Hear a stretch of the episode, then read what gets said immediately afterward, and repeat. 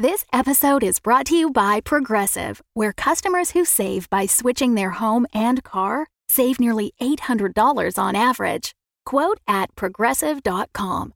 Progressive Casualty Insurance Company and Affiliates. National average 12 month savings of $793 by new customers surveyed who saved with Progressive between June 2021 and May 2022. Potential savings will vary. Looking to get out of the ads and back to the story? Fable and Folly Plus is a new way to support the creators you love. The podcast you're listening to right now and more than 60 others can be heard ad-free for as little as $4 a month by visiting fableandfolly.com slash plus. And now, the Call of Cthulhu Mystery Program is offering bonus content to Fable and Folly Plus supporters, including character creation and how to play episodes, plus cast and crew outtakes, all still entirely ad-free. Fable and Folly Plus. Sign up today at fableandfolly.com slash plus.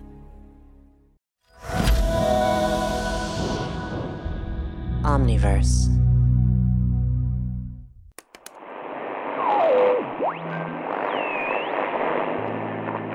The Call of Cthulhu Mystery Program is for mature audiences only.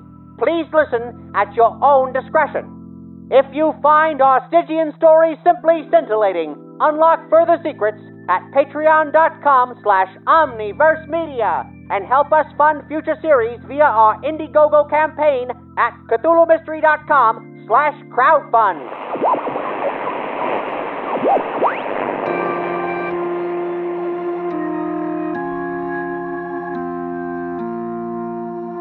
Do you hear that?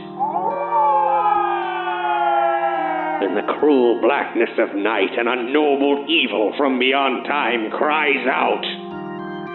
What dark deeds unfold on the streets of Arkham, and which unwitting souls, innocent or impure, will succumb to the maddening call, the call of Cthulhu. Welcome to Cthulhu Cthommentary. Hi, I'm Kat. I'm the showrunner for the Call of Cthulhu Mystery Program. And with me, as always, is Keeper Luke Stram, Hey there, that's me. and sound designer, and also the voice and player of Thomas Woods Northwood, Colin C. Peterson. Hey, how are you? The C is for campfire. now, in our last episode, we got through a part of discussing the massive first episode of Night at Howling House. There is a lot more to cover, so we're going to dive in. But before we do that, we just want to remind everybody that our crowdfunding campaign for our next season is about to wrap up. It ends on November 23rd, and we need, need, need your help, or we won't be able to make any more of this show. If you haven't had an opportunity to yet, please stop what you're doing and head to CthulhuMystery.com slash crowdfund. Friends, truly, if you believe in the work that's happening here at the Call of Cthulhu Mystery Program, if you believe in supporting artists and you believe in supporting independent artists and the work that they're doing and supporting their creative pursuits, this is definitely something that you should throw your hard earned cash at because it will ensure the continued work for the Call of Cthulhu mystery program. And one of the reasons why the price tag is what it is is because it is the biggest of all of the seasons that have come out so far and the work that is happening throughout all of Call of Cthulhu mystery program will continue into that season. You definitely want to support our work and the work of others by going to cthulhumystery.com slash crowdfund. Please donate if you can. I really, really want to tell stories about the Dreamlands. Come on, Dreamland Cycle. I, I know you want to hear it too. Now, Colin, we've been talking about a lot of different stuff, but we haven't really uh, directly addressed your sound design, which we really Yeah. need to do because, oh my God, you almost killed yourself doing Yeah. the sound design. We got really excited about like, oh, it's it's in such close confines, and I said, maybe could uh, what if it was like more spatial than normal? Could we do that? And I, and much to my surprise, you said, yeah, I think so. And then, boy, howdy, did you do it? Um, but uh, so we're we're several scenes in right now. Do we want to Yeah. like? Is there anything you want to unpack here?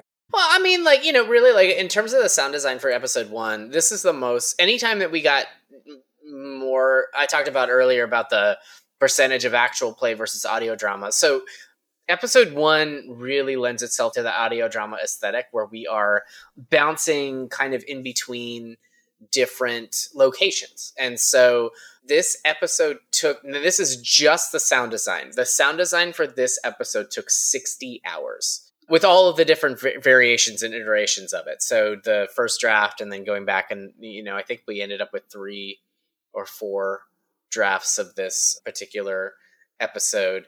But when we're jumping in between all the different locations, we have to have a whole new sound base, a whole new ambiance because we're stepping into a new location. Whereas once we get into the house, we are in the same general location, but we change the levels of the rain. So, like if there's rain tapping on a window that's at a lower level in one room and they go into a different room, um, the rain tapping on the window might be a little louder, whereas something that was more present in that previous room is slightly less. But that's just me changing the level of that one particular sound. However, in this episode specifically, there was a lot of different places that required a lot of different sound. And so when we started doing spatial work with this, where we had all the different characters move and travel throughout the scenes, it caused a lot of fun, tricky necessity where, okay, well, they're traveling. Now also the things that they're carrying are traveling. Honestly, like this whole series, like this series as a, as a whole, generally took just the audio sound design of this took infinitely longer than season two just because of the spatial sound. Because kind of like setting it up in this audio drama world it's just you're going for it and you got to continue keep that same level of going for it. And um, i'm really happy with the outcome. To like what you said about like me and my historical research like colin you went all out on this. You spent that 60 hours in this first episode and i was like well good grief colin like that's or do you want do you still want to keep doing it? And you're like well I've, I've already started it so i might as well just keep going. And i'm like yeah. i don't know bud. But i mean it sounds incredible. And uh, so you know it's, it's it, we're, we're all in good company people who take things way too far. To make something that i like to think no one's ever heard before you know yeah. like yeah your work paid off and i love you but you got to find your plateau with that otherwise yeah. Otherwise, you're going to stop measuring in hours and it's going to be measured in like weeks. Lifetimes. Yeah. Yeah. Yeah, yeah I'm not looking forward to uh, uh, uh, like finding you dead of exhaustion when trying to edit a Dreamland sequence. yeah, and it's a you know, and the thing about this one is that between season 2 and season 3, I also found, paid for and got a lot more sounds. So I had a lot more access to a lot more dynamics so that we could play in really different worlds and really different spaces.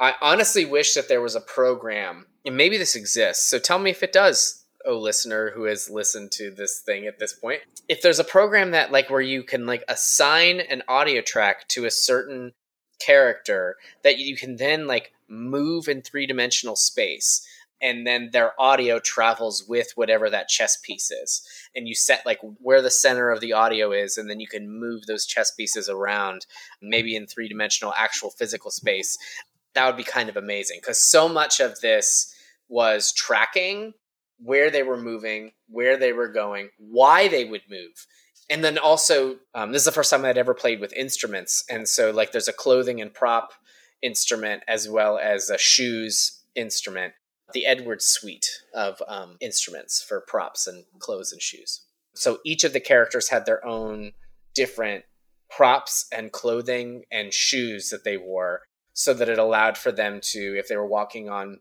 gravel or if they were walking on you know creaky wood or if they were walking on this. They were all individually produced live sounds um, that were not canned. So anytime you hear them walking it's me like touching a keyboard to like you know them you know walking in into their certain spaces and moving throughout the scene and deciding what kind of surface they're walking on how hard they're stepping. It was a fun new challenge for the footsteps you need to be able to hear them move so that if somebody's voice is traveling you're hearing their body move as well so we also got beautiful music um, from ryan ryan from neon dolphin created not as many tracks as we had for season two, but this version we were able to get stems, which was really helpful for us. Yeah, So, for foolishly, we didn't ever request that before. What a stem is, if you're not familiar, is basically all of the different instrument tracks that make up a song. You know, you play them all together, you get a song. Well, now we had access to both the song mixed down and each individual piece of it. each of those individual pieces tell different parts of the story, you know, especially in regards to our adventure theme. It started with Woods's moment on the stairs attacking Roger.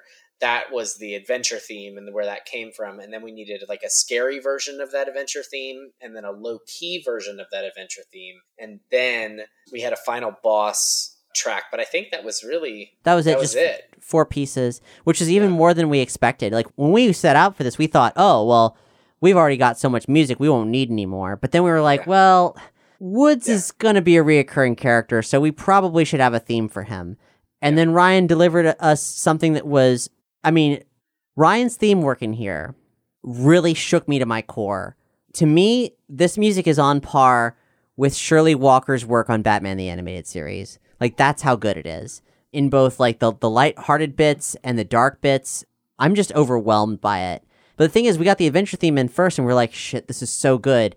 But it is too bright for most of what happens Yeah. in this story. So that's where we're like, we're okay. well, let's get a scary one and one that's like lower energy and more like wistful.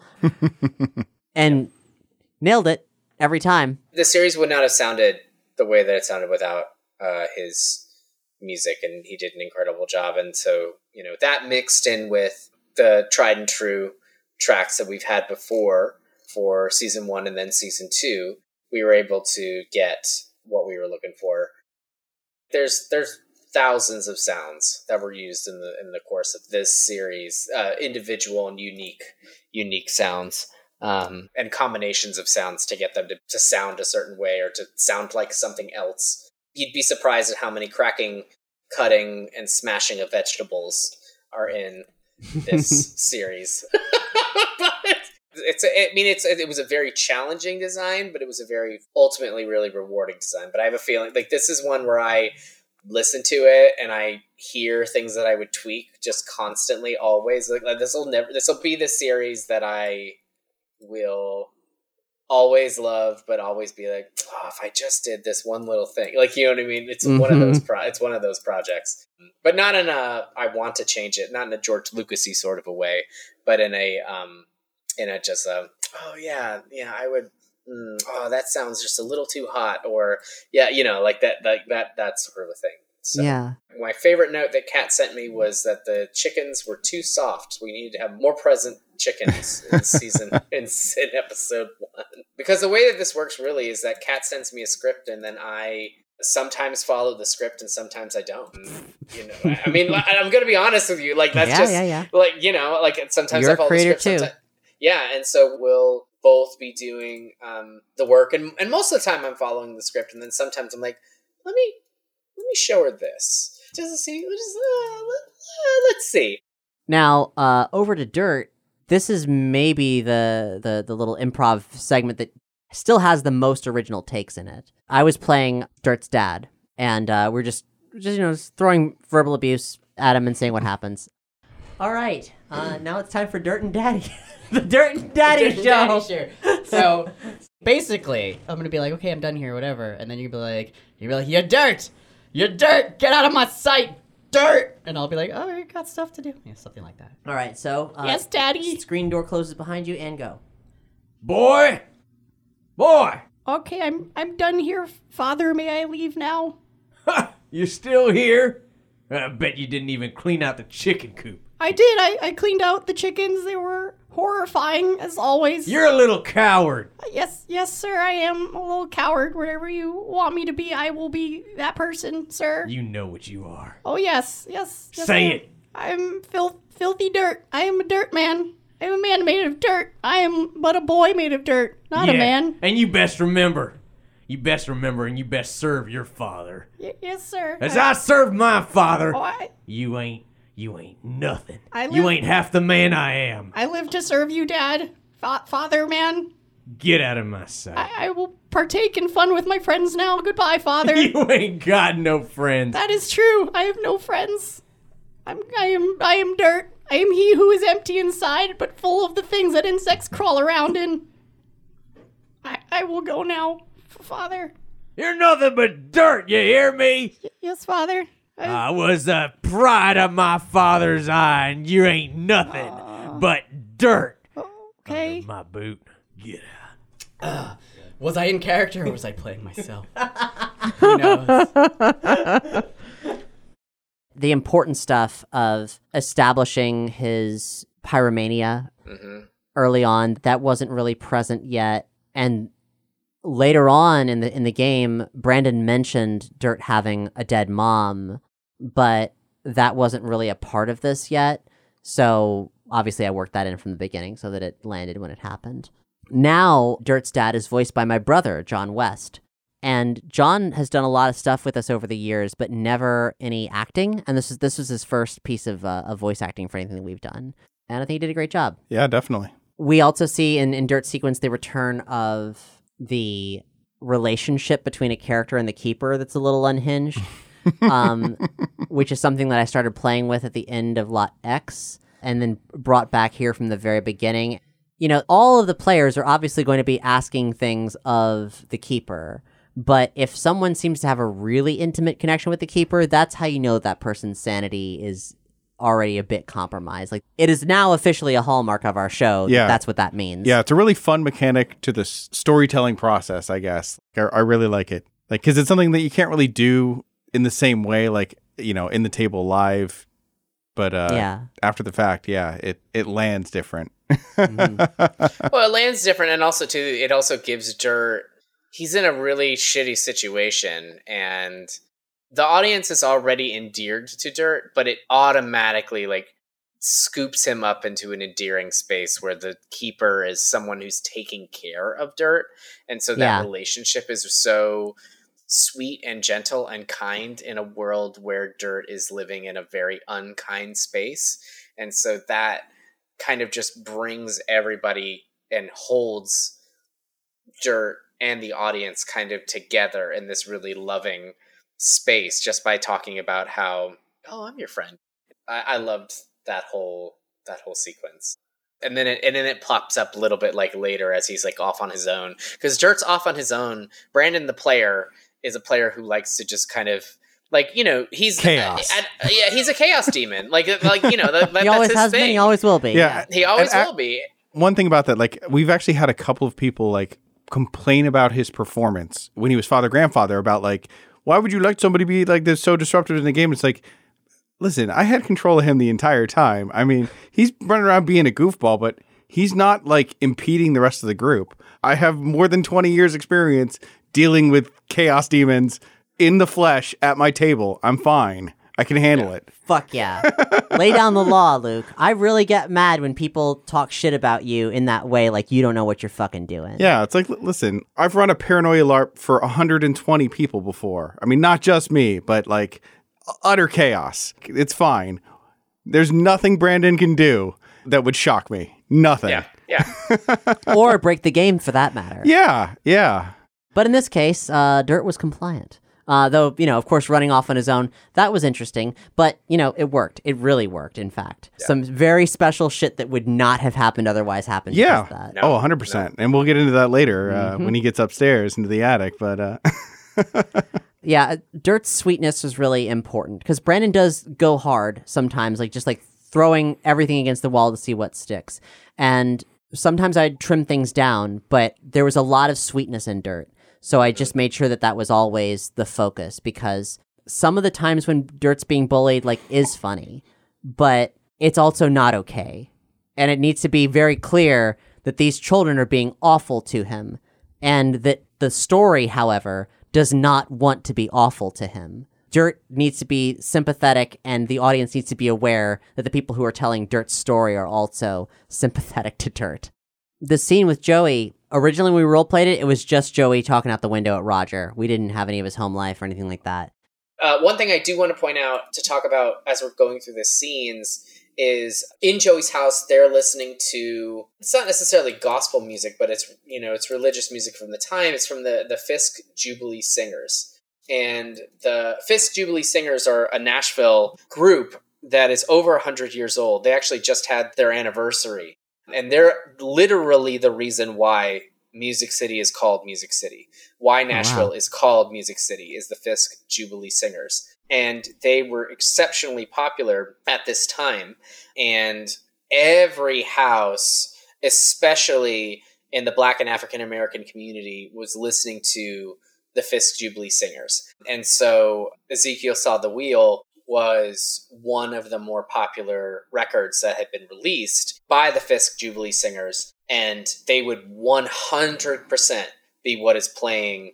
It wouldn't be jazz. It wouldn't be, you know, whatever. Maybe, maybe they play it at night or something like that. But like when Joey's mom's like, you know, getting the food ready, getting the kids together for what for dinner and all the different things. 100% she'd be listening to the Fisk Jubilee Singers. And I really wanted to highlight them as well because they're such an important aspect of music, um, especially from Black and African American culture during that time period. So I really wanted to highlight them and celebrate them as well. So Yeah, and that's like I mean this is this is a great moment of your sound design doing the stuff that I typically do with the writing component. I mean like I didn't know anything about them and there they are making making the scene richer and fuller and showcasing a noteworthy component of the history that this show takes place in the midst of. Yep. Which is really rad. When we were talking with Chris and, and developing the character beforehand, like it was actually originally uh it was Joey Delfano or something like that. It was like an Italian last name, and he just changed it to Joey D. I changed it to Joey Davenport in the script. And he mentioned that he was really playing off of Joey as a middle child, a kid who was forgotten. What's Joey D's home life like, Chris? Fucked up. Everybody comes from a broken home. No, no, But that, that, that's actually like the the pre Jane character. That's like explicitly his background. I, I think social services get mentioned in there. It's Oh, like- really? yeah. Oh, oh, that, that- that's that's that's his kid. yeah, let's keep it From in. a let's boarding keep it in. house. Jesus. No, But like, le- legitimately though, that nothing on that sheet has to dictate the way you play your character. It's all up. Like his name what- is just Joey D. It doesn't Yeah. have to be- yeah, yeah. yeah. Um, could be let, whoever. let's let's make him that he's from a like a, a relatively normal like you know, Yeah. household, normal enough where he gets ignored. Hence the assholeism. Mm. Yeah, Okay. that's where I'm going with that. That's why I'm an asshole. Does he have like Right? a whole bunch of Me too. like siblings? He has a whole bunch of siblings or something like that. Like He's got like two or three other ones. nice. They get all the Okay. fucking Like, attention. so he's somewhere in between, somewhere in the middle. Yeah. Oh, the middle So- child. Ah. Jan Bradying it a little bit. You So this is the weekend before summer ends, and somehow this douchebag bully named Roger, who's a little bit older than everybody, has convinced you and these other kids to come out. What do you think has motivated Joey to come out at the behest of this douchebag? I would say that he somehow friends a little bit with Roger, but not really. Oh, like, good, good. it's that sort of it's that sort of dynamic. He's a little bit younger than Roger, but you know he's kind of following in the footsteps of Roger. He's trying to be Roger Two Yes. Electric Boogaloo. Oh, so with that in mind, he's trying to go that route. I think that's enough to get him to do anything. A, a little bit of like last trouble before the the summer ends. nice. Perfect. I love it. And so I expanded on that and got two really wonderful performances. Joey's sister is played by Sawyer Green, whose voice you may remember. He played Silas Merriweather in the Cracked and Crooked Manse, our live season. Ebony Ellington plays Joey's mom. She's best known as doing the voice of Congresswoman Shirley Chisholm in 1972, which is a fantastic historical fiction audio drama, though it's, a fictional telling of a very, very, very non fictional, heavily researched series of events in the 1970s. Uh, you should definitely check it out. There's other additional mystery program crossover with that show, and we featured it as one of the um, Pod Friends months, so just check it out in our feed.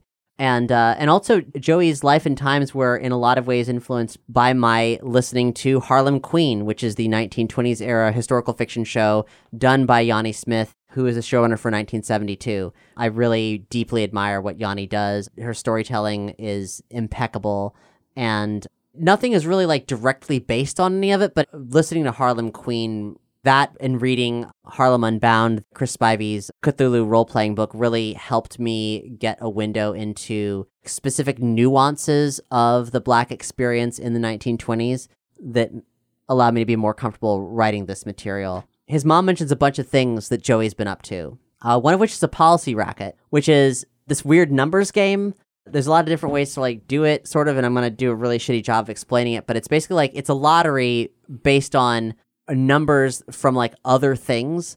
Like, well, in Joey's case, oh, I didn't get into it, but like I've sort of figured out like what does that mean for Joey, who's a child? He has no business running a policy racket. What is a child's interpretation of a policy racket like?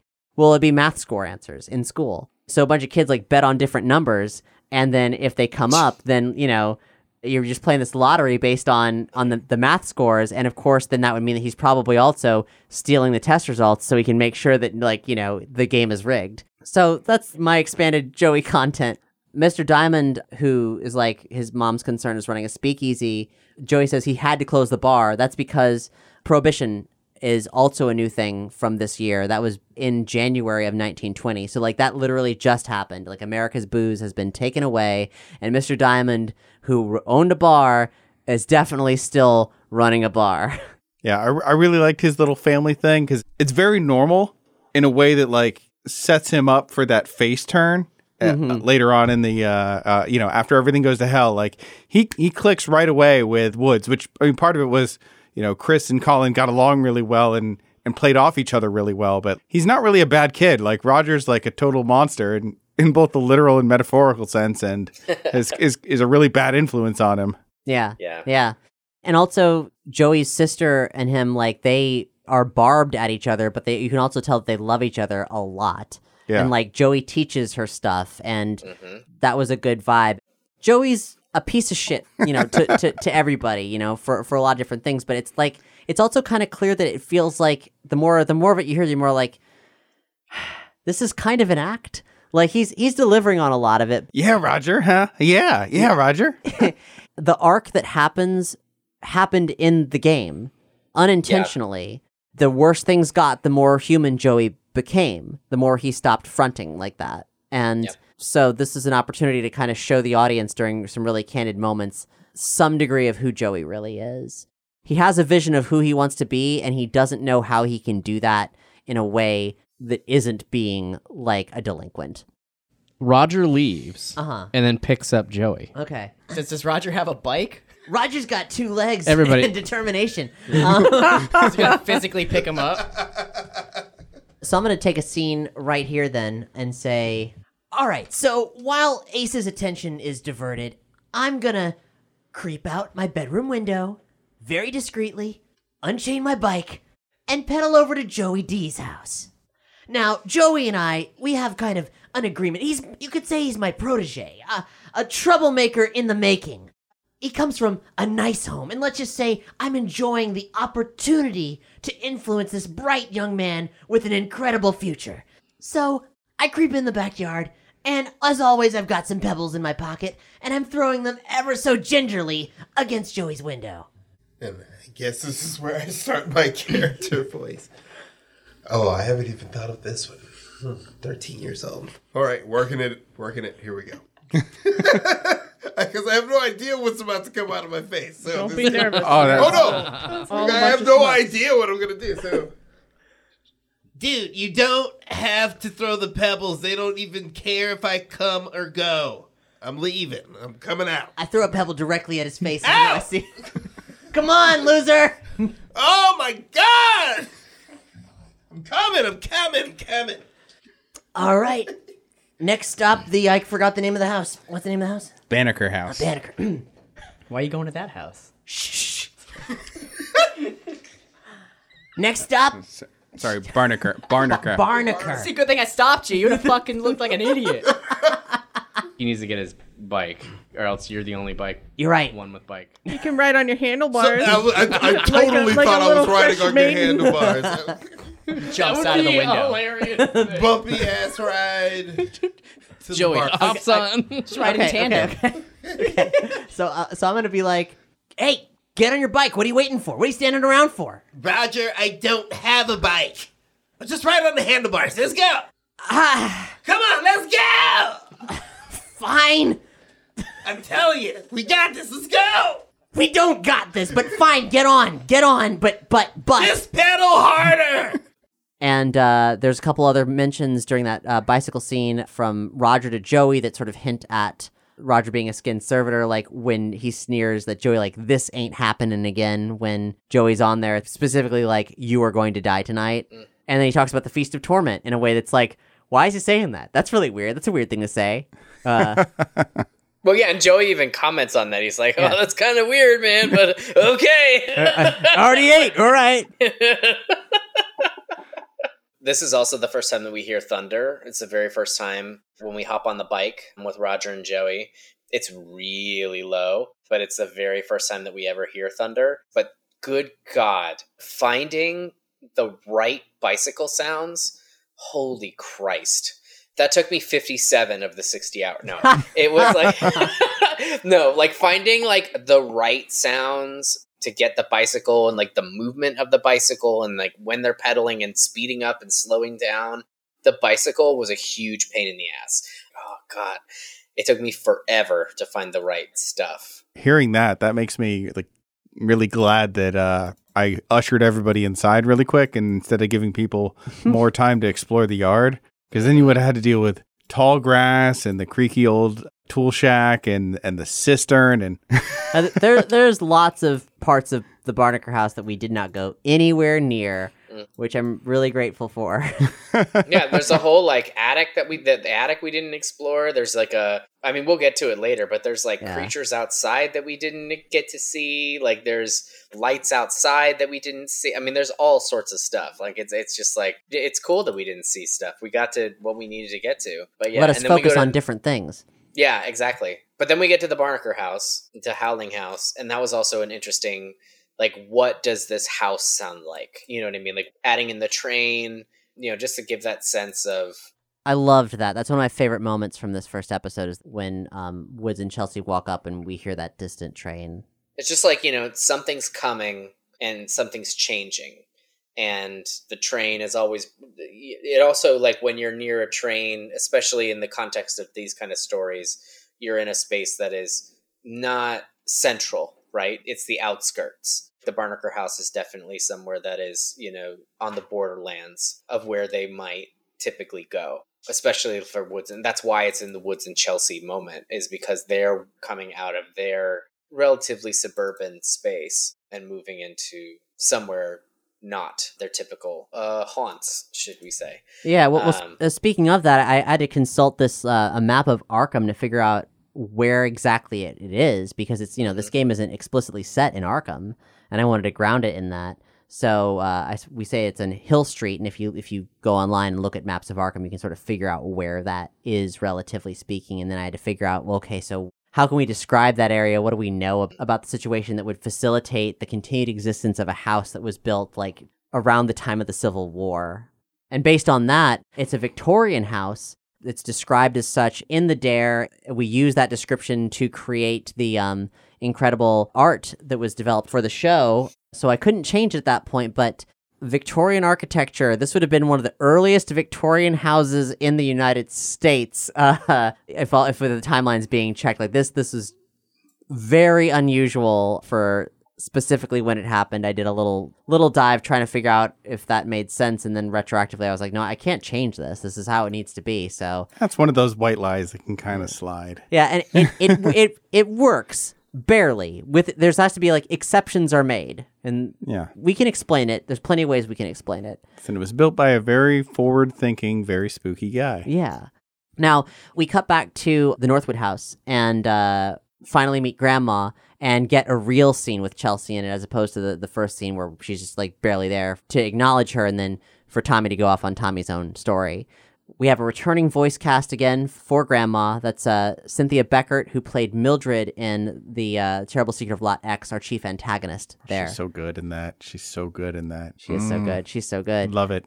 working with Cynthia is always amazing, and uh, I th- expect to hear her again because I love working with her. She's got a really great repertoire. I felt bad giving her something as like nothing as this grandma role, but you know she gets to do some pretty blood curdling screams later on. I knew she'd I knew she'd knock those out the park, so that was really like Yeah, but the thing is, though, is that you gotta grandma, like you know, she's like the ringer actor that you bring in. You know, it's like Dame Judi Dench plays the grandma. You know, Right, because right. like she doesn't have a lot, but she's really central to like the importance of the family that they are living in. Like if it was played by any lesser actor, it wouldn't have the grounding that Woods and Chelsea both need to cement that they are living in a stable home after what happened to their family. And like they are relatively stable kids even though horrible things have happened to them and the trauma that they are living through and continue to live through like that they have a loving home that they can go back to and want to go back to as opposed to with dirt like dirt's ultimate journey throughout this whole story what happens to him and what he goes through for that to happen to tommy or to chelsea like there's some redemption actually in what happens to dirt whereas it would have just been tragedy for that to happen to woods and chelsea or even joey so i think that it worked out really well in how like the roles went, but also the way it was crafted in the storytelling. So I, don't think it's a throwaway. I think it was a, a really strong choice to have such a strong actor in that role. Yeah, she's so good. As uh, Woods is leaving the house, uh, he's packing all of his gear. Oh this God. is one of the. Please elaborate, Colin. Oh my God. Well, remember I was like I said I, I had sounds in there where it was zippers, Uh huh. and and you were like, "Hey, pal, so um." They didn't have zippers back then, and I was like, "What the fuck? Are you kidding me?" Um, and so, and I was like, "You were like, can you, can you do like straps or something?" Okay, sure. But that was one of the things I was like, "Are you fucking kidding me?" I'm sorry, I'm that- sorry. Yeah, yeah, no, that one was no, that one, and then also too when Roger's running away from Ace. That one I got back on you though because like you were you were like. Oh, I want it to be a wood fence, and I was like, "Yeah, but it doesn't sound like a fence unless it's, It's- chain link." Because Roger Roger ducks through a ducks through a fence. Yeah, and like, and I and I was like, I did look up though, and I was like, here's the research. Chain link did exist at that time Now, and I because I, say, know that if I'm gonna argue, I was like, I was like, I know that if I'm gonna like push on something, I was like, I gotta have my research ready when I talk to Kat if I'm gonna push it, push up against something. yeah. Now, now zippers zippers did exist ish, Right. But they weren't like standard. They weren't manufactured. Um, it was still in its in its infancy, and it would not have been commonly available. Uh, zippers began being used for clothing in 1925. Yep. So that's five years after this. You know, like these are the little details where, like, when technology is in place, I'll always ask myself, "Is that is that for real?" And then I'll check it, and I'll, and I'll usually be shocked. And that happens a bunch of times throughout this this series where I've made little changes. One of which I was not even actually about to talk about the zippers, Colin. I was about to talk about the Swiss Army knife. Oh, geez, Louise, yes, Mhm. Yeah. Originally, and there's a bunch of great lines that have to do with Woods having a Swiss Army knife, and we cut all of them because Swiss Army knives did not exist in there was like a post World War II thing, them being outside of, you know, use in Switzerland and stuff like that. I, I forget when they were commonly available, but that would just have no one would have had any idea what the fuck a Swiss Army knife was back then. So pocket knife, no big deal. But Woods being menacing with a corkscrew, we had to lose that. Unfortunately. yeah, that was great. Pull out the corkscrew. Yeah, yep. So the kids, the, the Northwood siblings, we finally get some scenes with Chelsea, and Manda's doing such a good job of being like super cute, bringing in her own equestrian fascination from life into oh yeah, yeah. That was character. that was a hundred percent like channeling her horse love. Yeah, and then and because I love that about her, I added even more of it into the script. Uh, but the thing about Chelsea is Chelsea's a really interesting character, and I mean she consistently passes sanity rolls that no one else does. Looks at things from this like outsider perspective. On one hand, because she's so young, but she's also really, really smart for her age. Like mm-hmm. she is clearly neurodivergent in some way if you just analyze like what she does and doesn't do throughout the course of this adventure. So for a lot of the times when I was writing new scenes for Chelsea, I kept that in mind. Just sort of her like different perspective on things, things that show that she operates differently. Like when their grandma says, "You know how she is." Like I don't know what that means explicitly, but that mm-hmm. says a lot. Or even when Chelsea, obviously, anytime we mention Dorothy, that's a new line because she didn't exist in in the game. But when they're walking out, Chelsea's like, "Is Dorothy gonna be there?" Like, because Woods is fibbed that they're going out to to hang out with the guys, and Woods is like, "Is Dorothy one of the guys?" And Chelsea's like, "Uh, no, no." because she's like not even really gender's not even the thing she's really registered. Like she didn't put all that together because Chelsea's in Chelsea's world doing Chelsea stuff with stuff that matters to Chelsea, and like those kind of like social distinctions don't apply to Chelsea. Yeah. Another thing about Chelsea is, which also goes this gender direction, that there's nothing really to read into it here, but Chelsea at this time period is a boy's name, Interesting. which is something that we found out. Like, Manda named the character Chelsea when we were at dinner, and by the time we got into the studio to record, she realized, oh, actually, that's not accurate. And then we just went for it anyway. And there were a bunch of references that we cut out where, like, Roger was making these weird comments, like masculinizing her, and it was a whole added complexity that was I felt was just going to be confusing. So Mm. I got rid of it because it's not really important. But Manda's, as far as I know, a cisgender female person. Uh, so not playing a trans character, but there's all kinds of opportunities for for all kinds of gender readings in this. If you want to do it, there it is. But um, Chelsea is not like everybody else, and that's pretty cool. Yeah, and I think kind of like uh, with some of the other characters, the things about her early period there, where she's very like, you know, I'm going with you, and there's nothing you can do to stop me, kind of thing. That kind of like carries on to the back half, where yeah, like you said, she's consistently making all of her sanity rolls. She is the cool as a cucumber, calm center of the group towards the end, where everybody else is freaking out, and she's just like, we got to get out of here, and it's kind of like. I don't know. In a way, it's almost like her and Joey end up kind of like being the leaders of everything by the end. Honestly, I don't think the party would have survived had Chelsea not been there. But we can get to that on the last episode. But honestly, like I don't think that had she not been the tag along, as her character sheet describes her as, I don't think that the party would have made it out. I don't think we would have cool potential wood stories to tell or Joey stories to tell or something like that. You know, I honestly, like truly, because without her, I don't think that we would have made it. Yeah. Something we'll also talk about a lot later is is the relationship between the Northwood siblings based on on their parents. But you know, we released this series as the intensity of the COVID nineteen pandemic was alleviating. But before that even happened, I'd made the decision that based on the time period for the kids to be raised by their grandmother, that the most likely reason that both their parents be dead was just in terms of the timeline. This is 1920. The influenza Everybody was affected. Yeah, 1917, 18, 19. Yeah, that just resolved, and uh, so so yeah, there's there's a lot of broken families in the story because of that specifically. It's not directly addressed, but that's sort of the, the context that, that's that's mentioned a couple times in passing between the Northwood siblings. So then the, the gang gets all together, and a lot of that was more or less like as it was played with a couple additions here and there. Chris and I had improvised that whole bike sequence, which was a lot of fun. But goddamn, Colin, if you hadn't added in that bike horn, it just would not have been. uh, it would not have been the same. I I just you know I love a good bike horn and um and it's got to be three and um it's got to be three of them.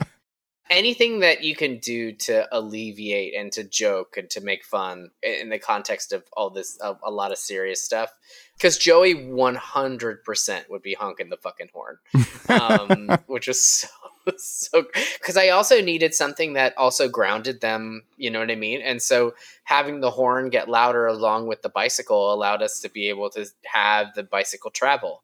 And so it was a funny thing because I thought it was just fun, and it also it was a practical solution as well. Now, I, when I put it in first, I was like, "Oh, is she gonna make me cut the horn? I'm gonna fight for the horn." Um, and um, but And yes, uh, did I consider yes. researching the horn? I considered researching the horn, but you know what? I decided I have, I do have limits, and I decided, nope, not this time. you, you're talking about Joey honking it because Joey's riding the handlebars. I always thought it was like Joey's ass, just like I'm bouncing on it. Yeah. amazing. Yes, I see that too. Oh god, that'd be great. oh, that's great. um, Get your ass off. You know, we've we've talked about how adding in Howling House, you can tell where that's been inserted here, and it's a 50-50 blend of lines that were spoken and re-recorded and everything else. I, I did add in a couple things. There was some extra dialogue that I needed to to just kind of like smooth different pieces together. Sometimes they'll have to like add stuff just to blend different takes so it can all sound correct. But throughout this entire journey, you're going to hear a bunch of references to, like, or slight nods to 80s kids in peril pop culture, which is 100% where the dare comes from, or other, like, nostalgic kid film things. I knew it was going to delight me greatly to hear Colin deliver a vaguely Sandlot esque forever. Most of those references come from the actual, like, playing of the game, but that one, that was just for Colin. Yeah, that's true. And I read that when I was rereading the line, like Kat didn't even need to give me any kind of direction. Like I read it, I was like, Yeah. "That's exactly what this is." Yep. we hear Ryan's theme kick in high gear for the first time ever as this episode ends, and it is just mwah, I can't even like I can't even express how how good that makes me feel every time. Like to be able to have something a piece of, of our work have score this good on it it just blows like something as good as batman the animated series blows my fucking mind every time. You've seen this like this moment a thousand times of like you know bully and haunted house and all this stuff is really it's a trope. But the work you've done colin ryan's sound design everybody's performance it's elevated. You hear this you know the trope but it's already like you're like i like to i'd like to hope that everyone's hearing it and thinking but i have to know what happens next. There's this is not gonna be normal. And one last thing, as uh, as Roger is, uh, he opens the door and he says "Viola" instead of "Voila," um, which I'm pretty sure I couldn't point to the episode, but I'm pretty sure I lifted that entirely from a Roger Klotzism from an episode of Doug. I yeah, think that sounds like it. yeah, just Doug humor, which it turns out has like influenced me in a in a way that I, I, I years prior I might not have recognized, but in fact, highly in- influential program for me. If only there was like a Doug Twin Peaks crossover. I guess I'm the one to do it. And we close out with Apartment 54 by Tierney Tuff. Tierney's awesome. Uh, she's a Central Florida musician. I've seen her perform a number of times. We both uh, are big fans of Jem and the Holograms and went to go see the atrocious live action movie together in theaters. when she put out her first solo work, I was digging on it so hard and knew that I wanted to reach out to see if we could get it for the show and knew that the only place that it could ever possibly show up because this couldn't play anywhere else but the first episode because it would be too upbeat. It would be too cheerful. It just would not work. So Yeah. it's the only place that it fit.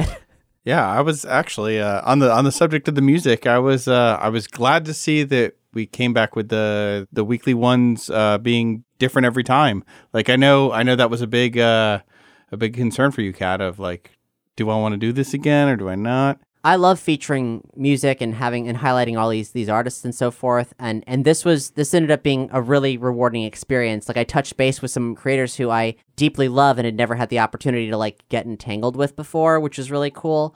Um, we'll talk more about that at each successive moment, but we came pretty close to not doing this again because getting clearances for this is hard because like there's a way that these things are typically done and that is like paying for licensing for something to appear except that this is in a promotional context. Like this is not a- occurring within the body of the story and there's a catharsis that it gives to the episode but it's not the same thing because we've always made it a point of like highlighting the performers attached to this stuff Yeah. you know, it's, it's not the same thing, and, and we can't afford it. You know, if it was just a matter of like, I want to play a cool song, we have to pay for it, we couldn't do it. So jumping through all the hoops to like get approval to do this is a hassle, but one that now I feel a bit more secure in doing it. I think we, if we do another season, we could do it again. That said, the more episodes there are, the harder it is, and uh, the case of the Penumbral Gate, the thing we're hoping to make for our next season, that could be like around 14 episodes. It's a pretty big story. So, um, can I find 14 tracks? Time will tell. we'll cross that bridge when we get there, and we do hope that we will get there, and we can only get there with your help. Please, if you haven't done it yet, head to cthulhumystery.com slash crowdfund. When you're hearing this, we will be in our final days, or maybe even the final day, or maybe the opportunity is past. Now, our last day is November 23rd, and uh, we need your help. So, if it's before November 23rd, please head to cthulhumystery.com slash crowdfund and give anything you're able to do. Um, see where we are, see how bad off we are, or maybe if for some reason, like if somehow we've actually hit our goal, then see what stretch goals you can help us hit. That would be amazing. And tell people, as many people as you possibly can, help us continue to make this unique and I like to think amazing audio content. And if that time has passed, well, Join us on Patreon. yep, there will be more Cthulhu Cthommentary there. Hang out in the Discord. Omniverse.media slash Discord. All kinds of different ways to continue to support us as we work towards the next chapter of Mystery Program, if in fact that is possible. We'll see you next time on Cthulhu Cthommentary. Bye, I'm Kat. Bye. I'm Luke. Bye, I'm Colin. Thanks for listening to the Call of Cthulhu Mystery Program. This series is recorded and produced in Central Florida and Nashville, Tennessee, on land stolen from their indigenous people, the Timucua and Seminole, and Yuchi, Chickasaw, Shawnee, and Cherokee, respectively. Acknowledgement of the first peoples of these lands and the lasting repercussions of colonization is just the beginning of the restorative work that is necessary. Through awareness, we can prompt allyship, action, and ultimately decolonization.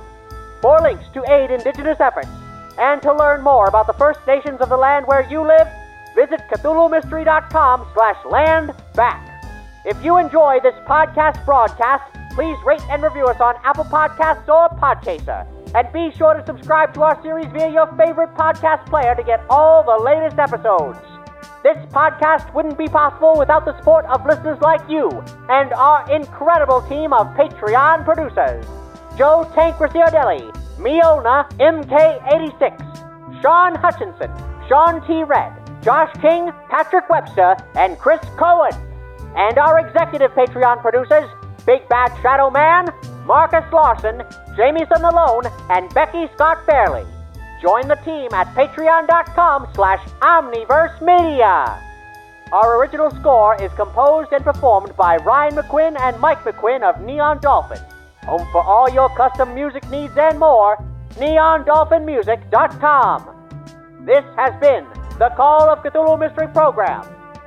Good night.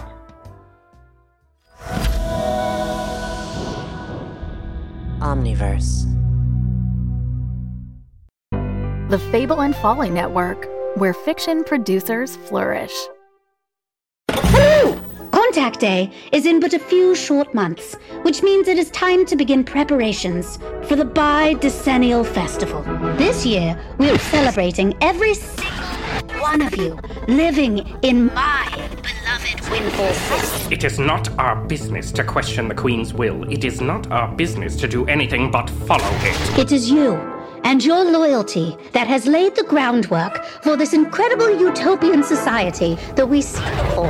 Do you have any idea what's going on with us? Keep your mouth shut, It is the duty of each and every one of you to do everything you can to make the festival a success this year. Are you ready to speak kindly with me now, child? I have no doubt that this year will be one for the history books, and that will be due in no small part to the dedication of my adoring subjects.